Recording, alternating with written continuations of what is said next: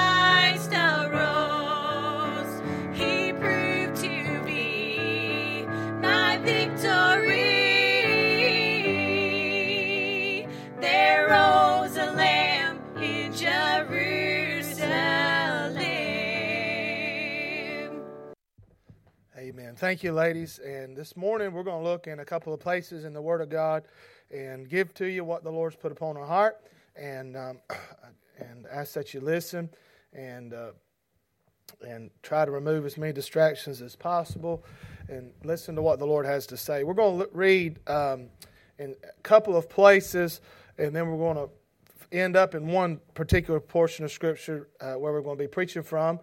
But if you have your Bibles, you can turn to the book of Revelations, chapter number 1. And we're going to be reading one verse from Revelations, chapter number 1, and verse number 18. Revelations, chapter number 1, verse number 18. And the Bible says, I am he that liveth and was dead, and behold, I am alive forevermore. Amen. And that's a good place to say amen. And have the keys of hell and of death. Hebrews chapter number 7. Hebrews chapter number 7 and verse number 25. Hebrews chapter 7 and verse number 25. It says, Wherefore, he is able also to save them to the uttermost that come unto God by him, seeing he ever liveth to make intercession for them. He ever liveth to make intercession for them. And then in the book of Job, chapter number 19. Job chapter number 19, and this is the text we're going to preach from today.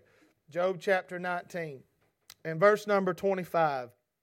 Job says, for I know that my Redeemer liveth, and that he shall stand at the latter day upon the earth. And though after my skin worms destroy this body, yet in my flesh shall I see God, whom I shall see for myself, and mine eyes shall behold, and not another, though my reins be consumed within me. And this morning, uh, I'm going to preach from the book of Job, chapter number 19, and verse number 25, where Job said, My Redeemer liveth. My Redeemer liveth. The highest ground that Job ever stood on is Job chapter 19 and verse 25. Most people agree that the book of Job is the oldest book in the Word of God, in chronologically speaking. When Job wrote these words, there was no Genesis account of creation. When Job wrote these words, he had not read the Psalms and the messianic prophecies that David penned down in Psalms 22, and he had not read Isaiah 53, where Isaiah painted such a clear picture of Calvary and the cross and the, and the death and the burial and the resurrection of Christ. But yet Job said, I know my Redeemer liveth my Redeemer liveth. And this morning, I want to preach on that thought my Redeemer liveth. I know my Redeemer liveth. The, the resurrection of Jesus Christ is the greatest event in human history.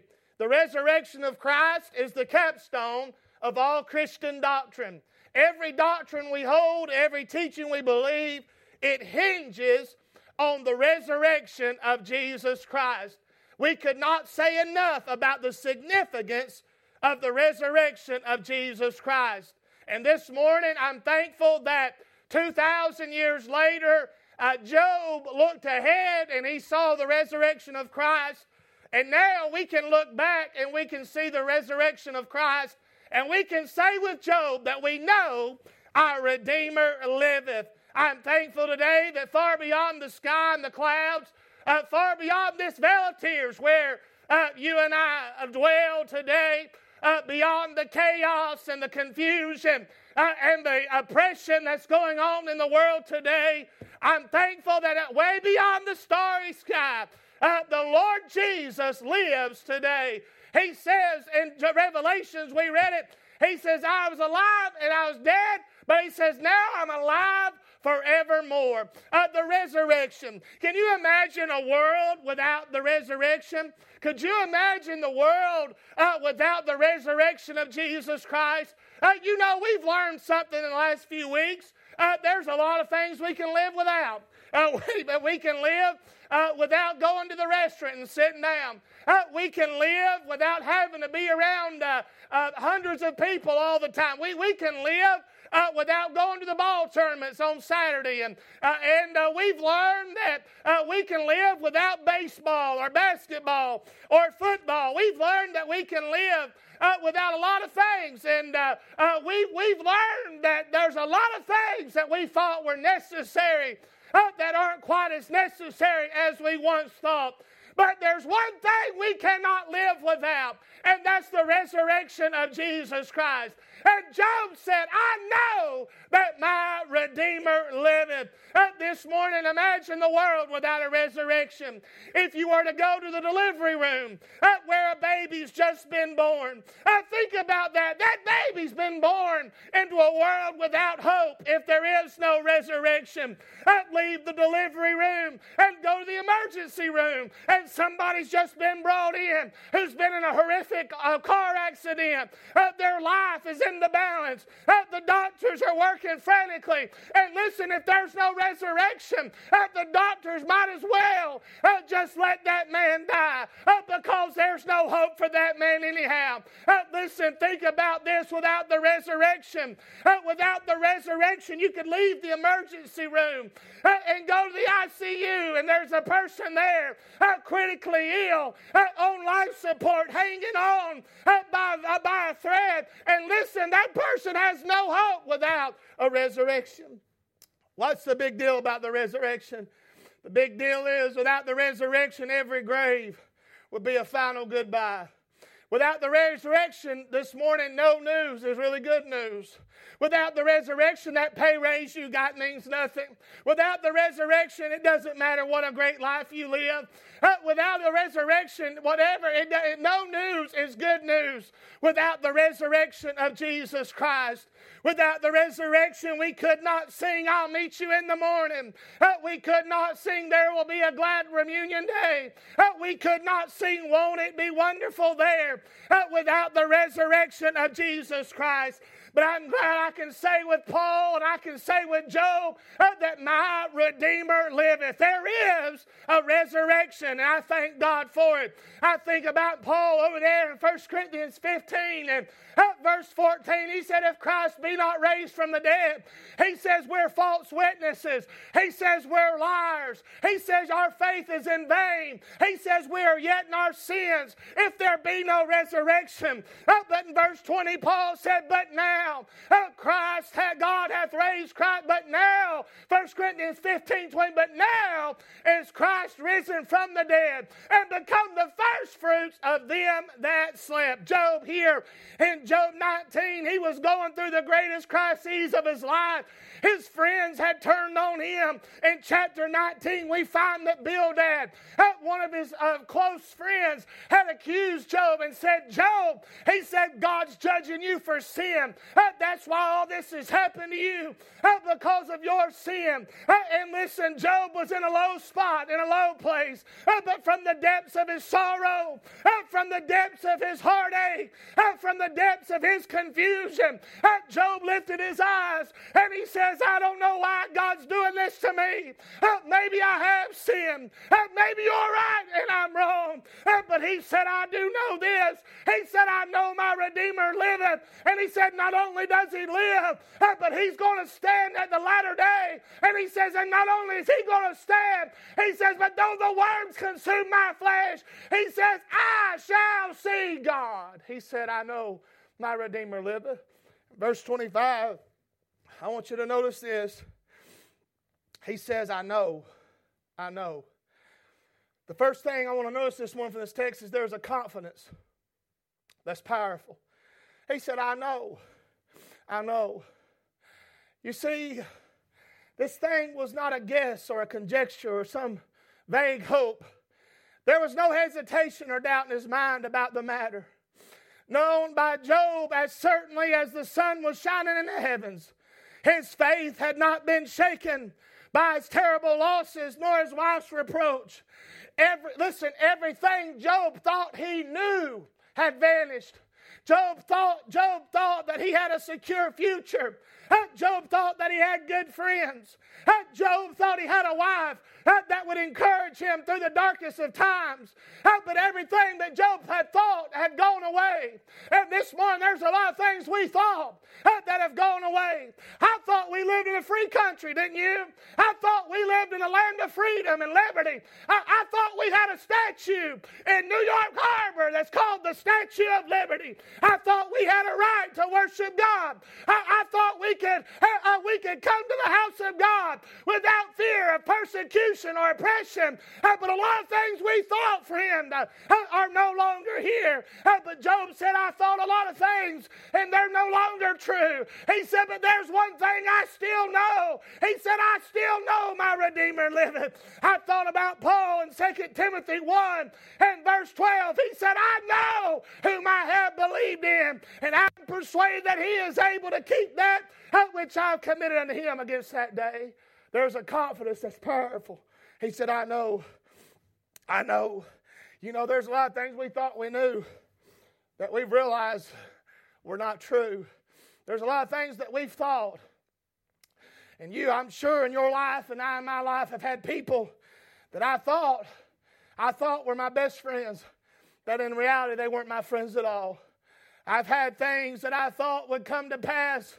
There's been dreams that I've had and, and, and hopes for my own life and for the life of my family there's been things that I, I thought were going to come and we're going to be, uh, uh, and we're going to uh, come to pass in my life. And I've sadly had to watch those hopes drip, uh, uh, sift through my hands like sand. I'm thankful this morning. There's one thing I know. I know. I don't know if I'm going to wake up in the morning. I don't know if I'm ever going to preach again. I don't know if I'll ever be able uh, to do as I see fit and as I, I don't know. I don't know if my bank account will have one dollar in tomorrow. Uh, but I know this. I know my Savior lives. I know He's alive and well. And because of that, we can make it through these trying times. A confidence is powerful. I want to ask you something. Do you know that this morning? Do you know that? You ask people, do you know that you're saved? And, and I want to ask you that. Do you know you're saved? You say, well, I can't know that. The Bible says you can. 1 John 5, 13 says we can know that we have eternal life. The Bible says, let God be true and every man a liar. You say, Brother James, my preacher said you can't know. Your preacher told you a lie because God said you can know. You said, but Brother James, I can't know. I, that's impossible. That's impossible for us to know. The Bible says with men this is impossible, but with God all things are possible. And I can't explain it to you this morning.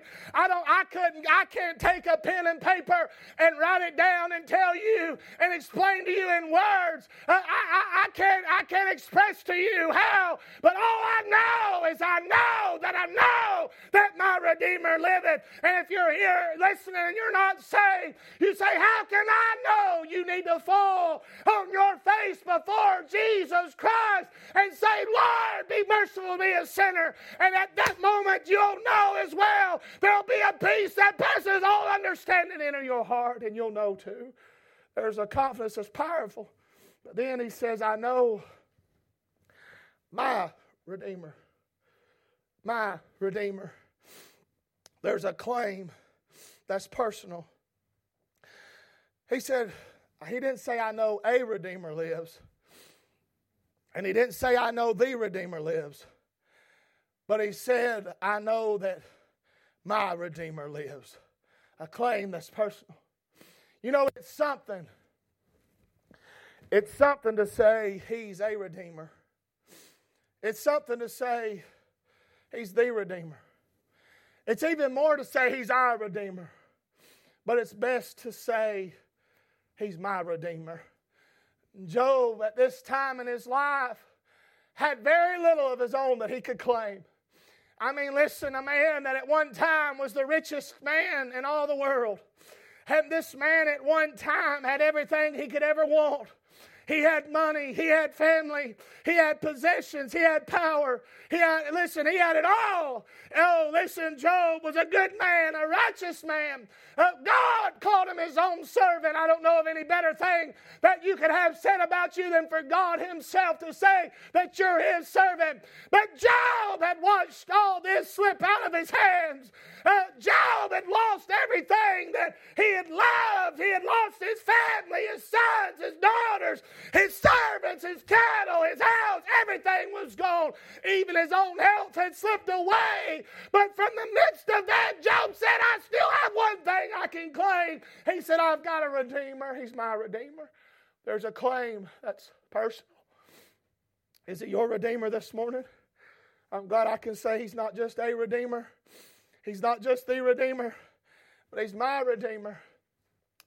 In Song of Solomon 2, the, the, the, the, the, lady there, the Shulamite woman, she said, My beloved is mine and I'm his. Song of Solomon 6 3, she said, I am my beloved's and my beloved is mine. And oh, listen this morning, there was not many people that would claim Job at this time. You know, when Job had money, and when Job had family, and when Job had friends, and when Job had cattle, and when Job had servants, and when Job had all, everybody wanted to claim Job. I'd say everybody in that part of the world said, Job's my friend. I know Job. Oh, Job, me and him went to school together. Uh, me and Job, we're family, we're kin, we're cousins. We're, but now nobody wanted to claim Job because Job was a poor man, a sick man, a despised man, an accused man. Oh, but Job said, nobody Nobody wants to claim me. He said, But I have a Redeemer in heaven who still claims me as his own. I'm glad, listen, if all the world forsakes us, I'm glad Jesus said, I'll never leave you. I'll never forsake you in this morning. Uh, listen, there's a claim that's personal. He said, My Redeemer. That word Redeemer there, goel, is the Hebrew word for kinsman Redeemer. If you study your Bible, you'll find that and I've, I've read men that said, How did Job know all this? Well, listen, Job wasn't writing this, God was. This is inspired revelation God was giving us. Job didn't even realize what he was saying, I don't believe, but what he was saying was true. A redeemer in the Bible, the kinsman redeemer, if you study it, he had to be, there was three things he had to have. Number one, he had to be worthy. He had to have the right blood in his veins. He had to be kin to you. And that's why Jesus became a man. Jesus didn't become a man so he didn't take upon himself flesh so he could show off. Jesus didn't come down here to he didn't come for the sole reason to walk on water and raise dead. No, listen, he took on a body. He took upon himself flesh that he might be crucified for us. He had to be worthy. He had to have the right blood in his veins. And listen, there, listen, Jesus had the right blood in his veins. You said, what kind of blood did he have? He had God's blood in his veins. He had divine blood in his veins. Listen, I'm not saved by crushed grapes in a glass on a, a communion table.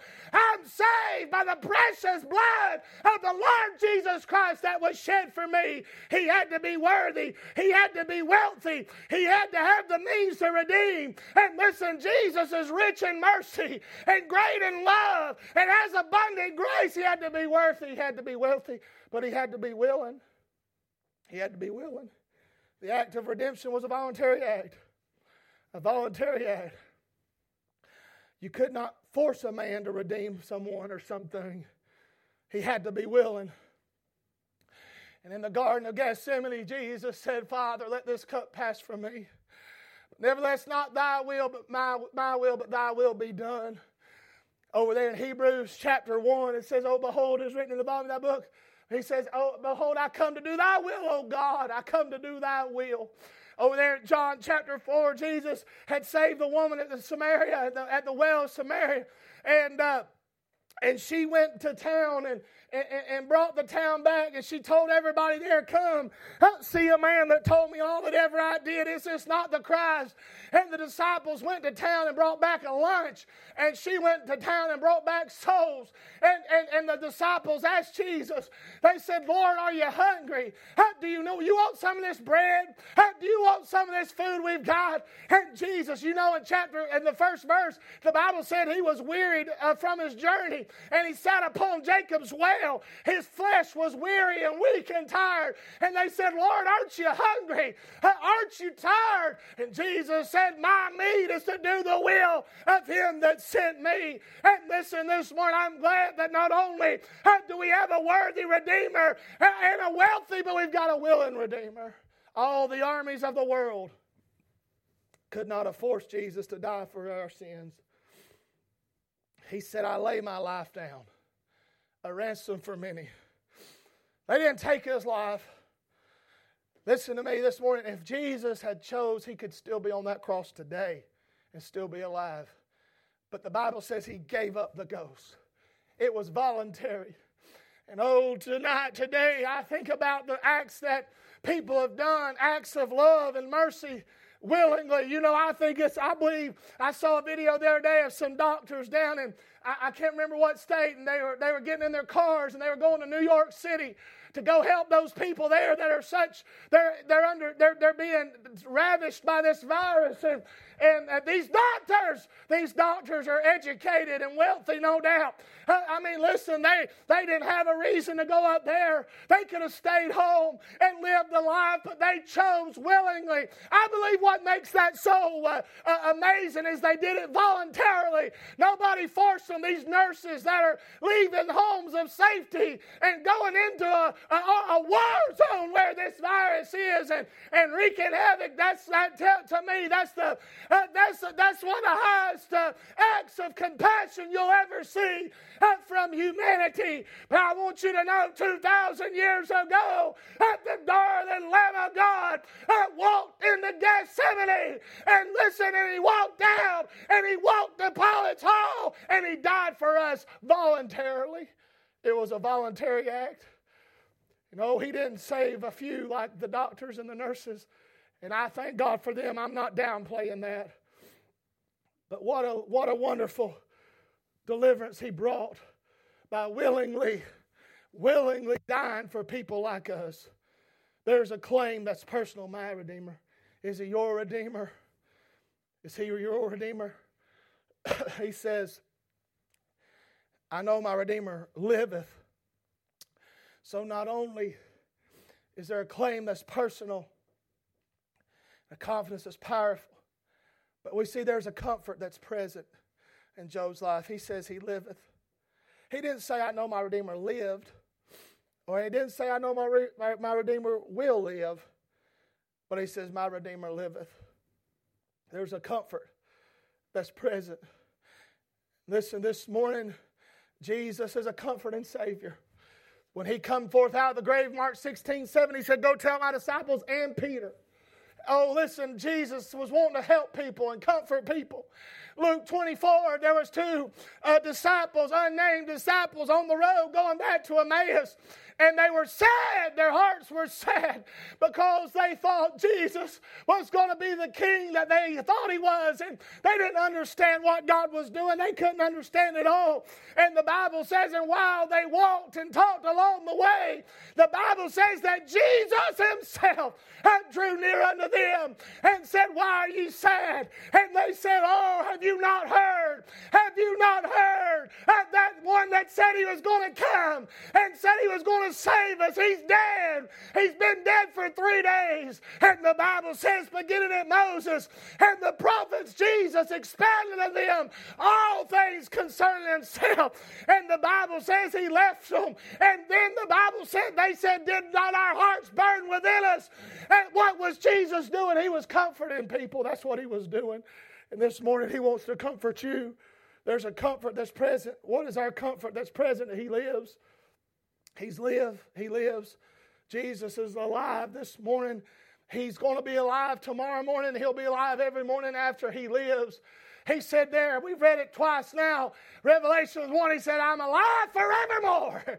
Oh, listen, like the old song says, they'll never crucify him again. They'll never nail, nail his hands to a cross again. They'll never beat his brow and spit upon his face.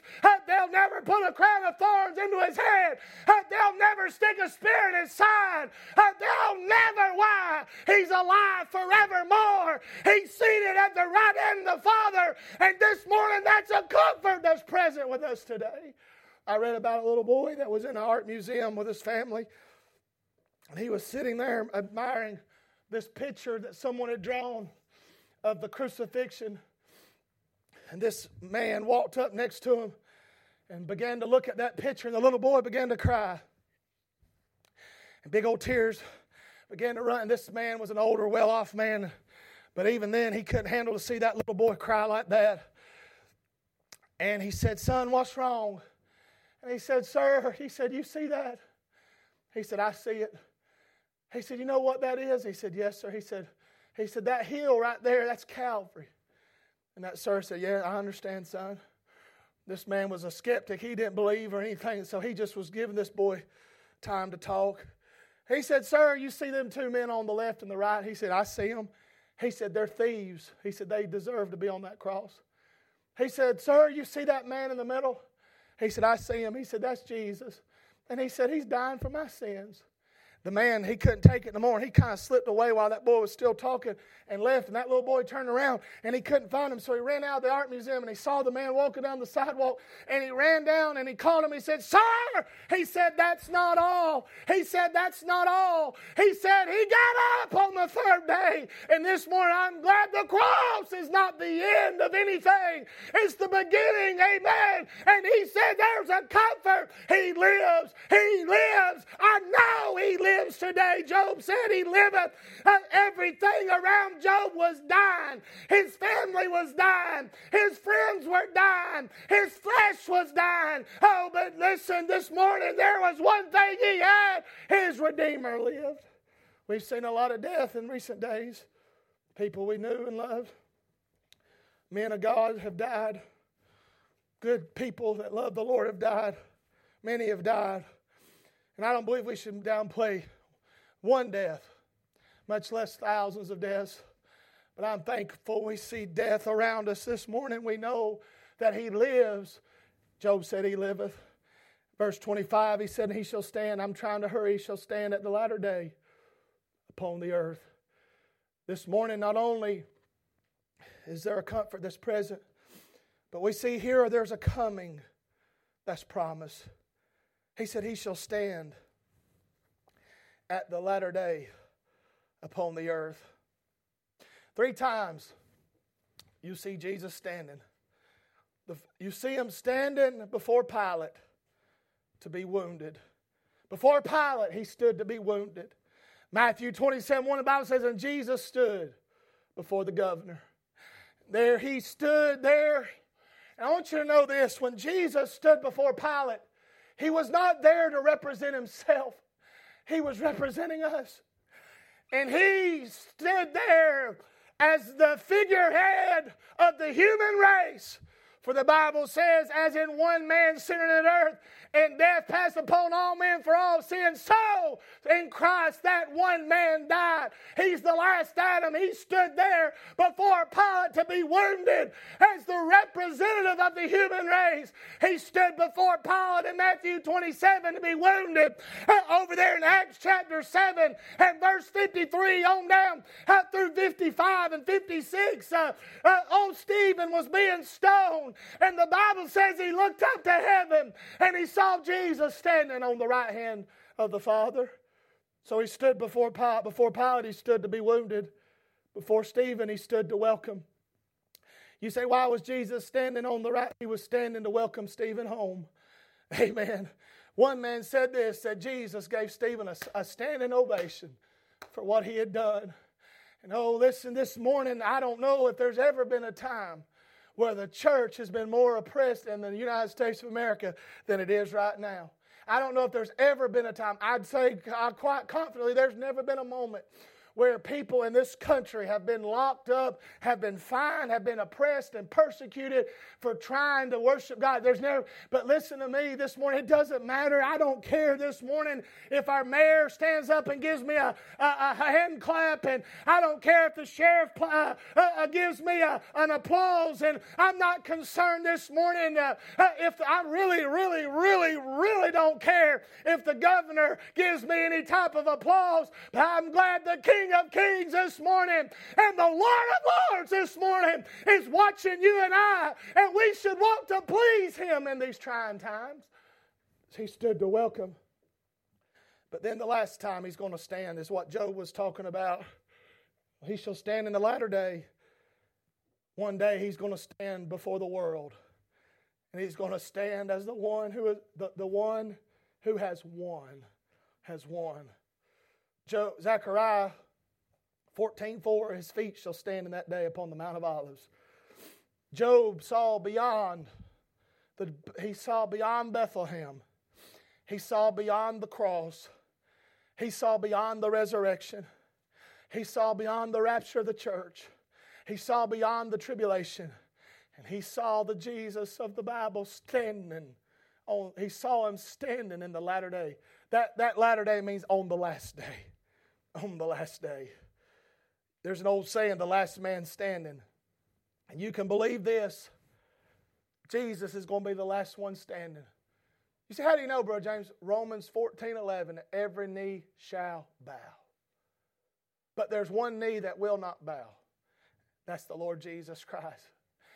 And one day soon and very soon, He's going to come back He's not coming back as a lamb uh, to, be, to redeem, but he's coming back as the lion of the tribe of Judah to rule and to reign. And Job said, said, My Redeemer, my advocate, my witness, my defense, my Savior, my God, on the last day, on the last day, he will stand. And one day, all the governments of the world are going to bow their knee. All the dictators and God deniers are going to bow the knee. Every baby killer, every uh, evolutionist, every drug dealing, pot smoking, beer drinking, God hating fool is going to bow their knee. And we'll bow our knee as well. And we'll say, He is Lord. And on that day, He will be the last one to stand because He's going to win. You say, How do you know He's going to win? Because He's already won. He's already won. In verse 26 and 27, I'm done. And though after my skin worms destroy this body, yet in my flesh shall I see God. And I shall see for myself, and mine eyes shall behold him. And not another, though my reins be consumed within me. My Redeemer liveth. And we see, quite finally, there's a consolation that's precious. You understand, Job's flesh was covered in boils. He had taken potsherds and scraped the boils. And you know, if you know anything about dermatology and skin, and, and I, don't, know what that exactly the proper term is. If I had some of my members here, they'd probably help me, but they're not here. So maybe I'll comment on the feed and tell me. But the can you imagine when you do that, if you have boils or sores, you scrape them, you know what it does? It scars.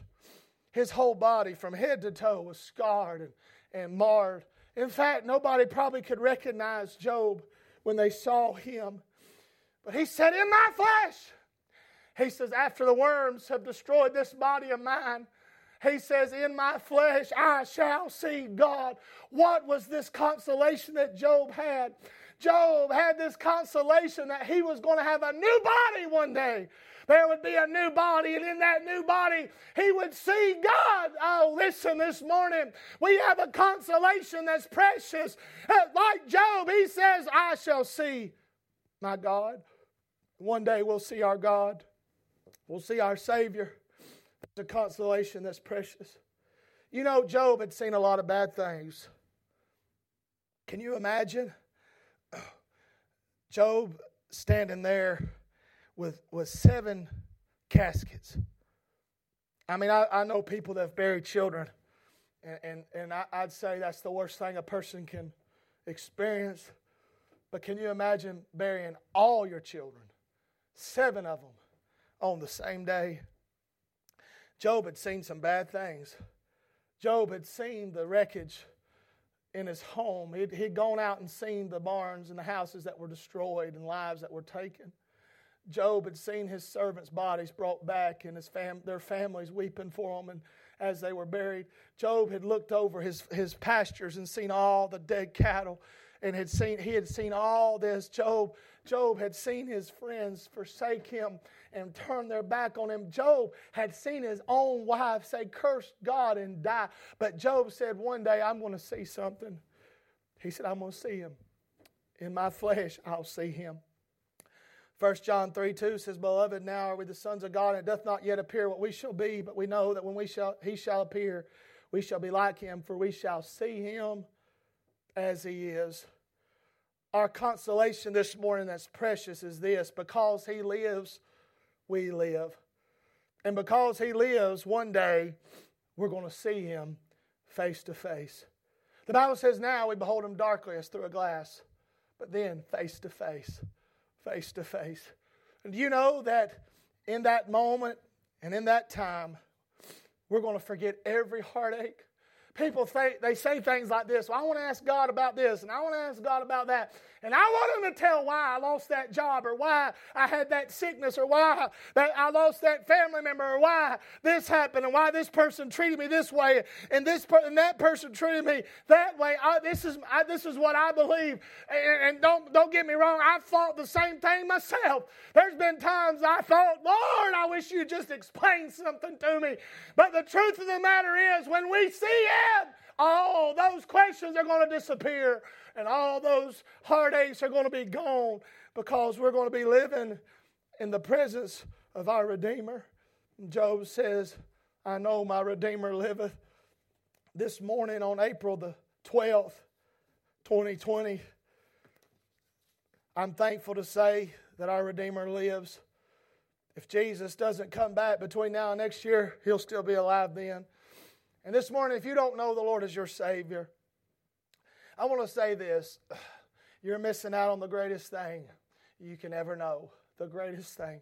You see, everything you have in your life could be taken away. Everything. It could be gone. In, in, in, just a moment, it could be gone. But here in the life of Job, we see a man that had it all taken away, but he had one thing he had a Redeemer. And this morning, if you don't know the Lord as your Savior, I, I want to say the Bible says this. The Bible says that there's none righteous, no, not one. Romans 3.10. Romans 3.23 says that all have sinned and come short of the glory of God. Romans 6.23 says the wages of sin is death, but the gift of God is eternal life through Jesus Christ our Lord.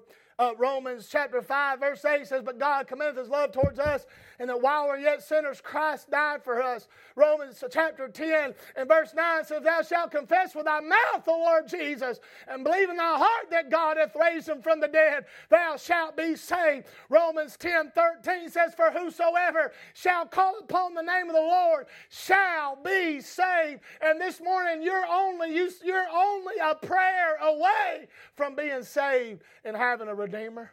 But you must bow your knee like that publican in the Gospel of Luke. And he said, Lord, be merciful to me, a sinner. He beat upon his chest and said, Lord, be merciful to me, a sinner. You don't have to pray a fancy prayer. You don't have to pray a long prayer. In fact, you don't have to tell him everything you've ever done because he knows everything you've ever done. He's got a record of it. All he wants you to do is trust his son, confess your sins, repent of your sin, put your faith and say, Oh, I'm, I trust you now, and I trust you for all eternity. And at that moment, he'll save you, he'll change your life. Father, we thank you for this day. I thank you, Lord, for the opportunity to preach. Lord, most of all, I thank you for my Redeemer that lives. And I pray, God, today that those that are watching, that if there are any be there out there that are lost, they might be convicted and be saved today. And for all those that are listening and watching that are saved and they're dealing with heartache right now, Lord, they're dealing with confusion and discouragement. I pray, God, that you'd comfort them with the fact that even though a lot of things have gone away, that our Redeemer still lives. We love you, Lord. It's in Jesus' name we pray. Amen.